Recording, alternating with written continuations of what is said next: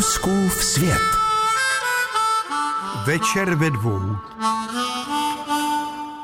Soužití dvou starých lidí není jednoduché. Zvláště v této době, kdy na nás útočí nespočet nebezpečí.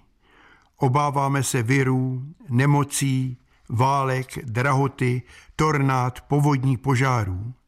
Spod pokrčených víček pohlížíme na ty, kteří nás vedou k radostným zítřkům a slibují to, co se nedá nikdy splnit.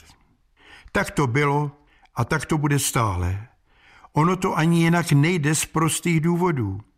Všechno je takové, jako osud určí. Chceme-li pozměnit svět, musíme pozměnit sebe. Ale to je umělá větička. Sedíme u televizních obrazovek a staré filmy nás vrací do mládí. Smějeme se, vzpomínáme, smutníme. Nic se vrátit nedá.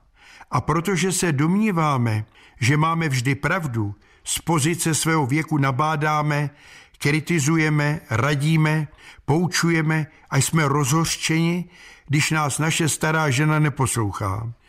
Už ní nevidíme milovanou světlušku, srdíčko, berušku, zlatíčko.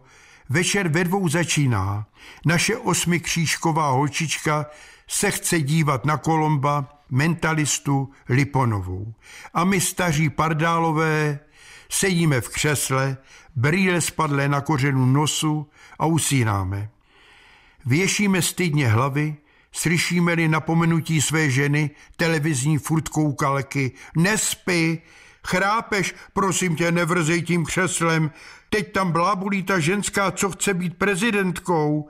Probouzím se a mažu přesazené nohy francovkou. Táto, přiznejme si, čím více stárneme, tím víc na všechno nadáváme. Mámo, to je ze smutku, že už nejsme mladí. Vypni radiátor, dám si nohy do deky. Hele, zlevnili opět halířů benzin.